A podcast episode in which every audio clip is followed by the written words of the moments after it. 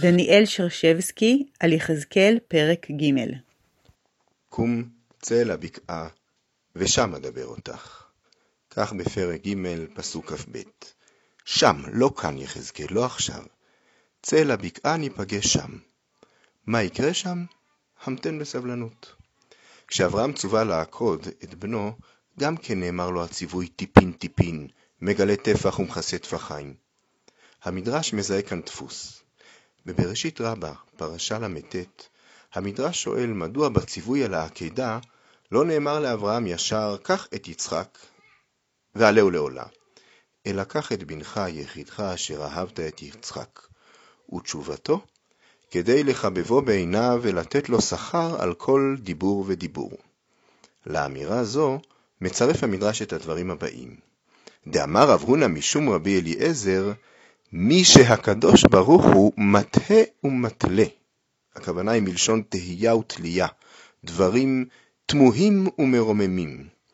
מי שהקדוש ברוך הוא מטה ומטלה בעיני הצדיקים, ואחר כך מגלה להם טעמו של דבר, כך אל הארץ אשר אראך, על אחד הערים אשר אומר אליך, וקרא אליה את הקריאה אשר אני דובר אליך, קום, צא אל הבקעה, ושם אדבר אותך.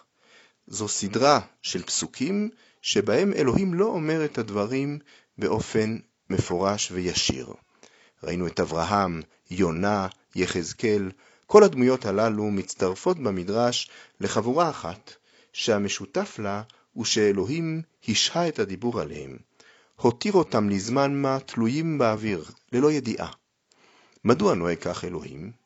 אז ייתכן שהדרשן שהביא את הדוגמאות הללו מסכים עם השורה הקודמת במדרש, שסבורה שהשהיית הדיבור גורמת לחיבוב, כלומר הציפייה לשמוע, הסקרנות, הופכת את הדיבור ליקר יותר, בעל ערך גדול יותר.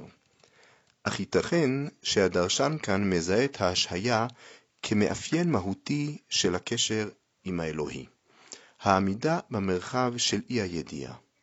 תחושת המסתורין, הפחד, ההתייצבות מול הלא נודע, זהו מקום שאדם חייב לעמוד בו בדרך למפגש עם האלוהי.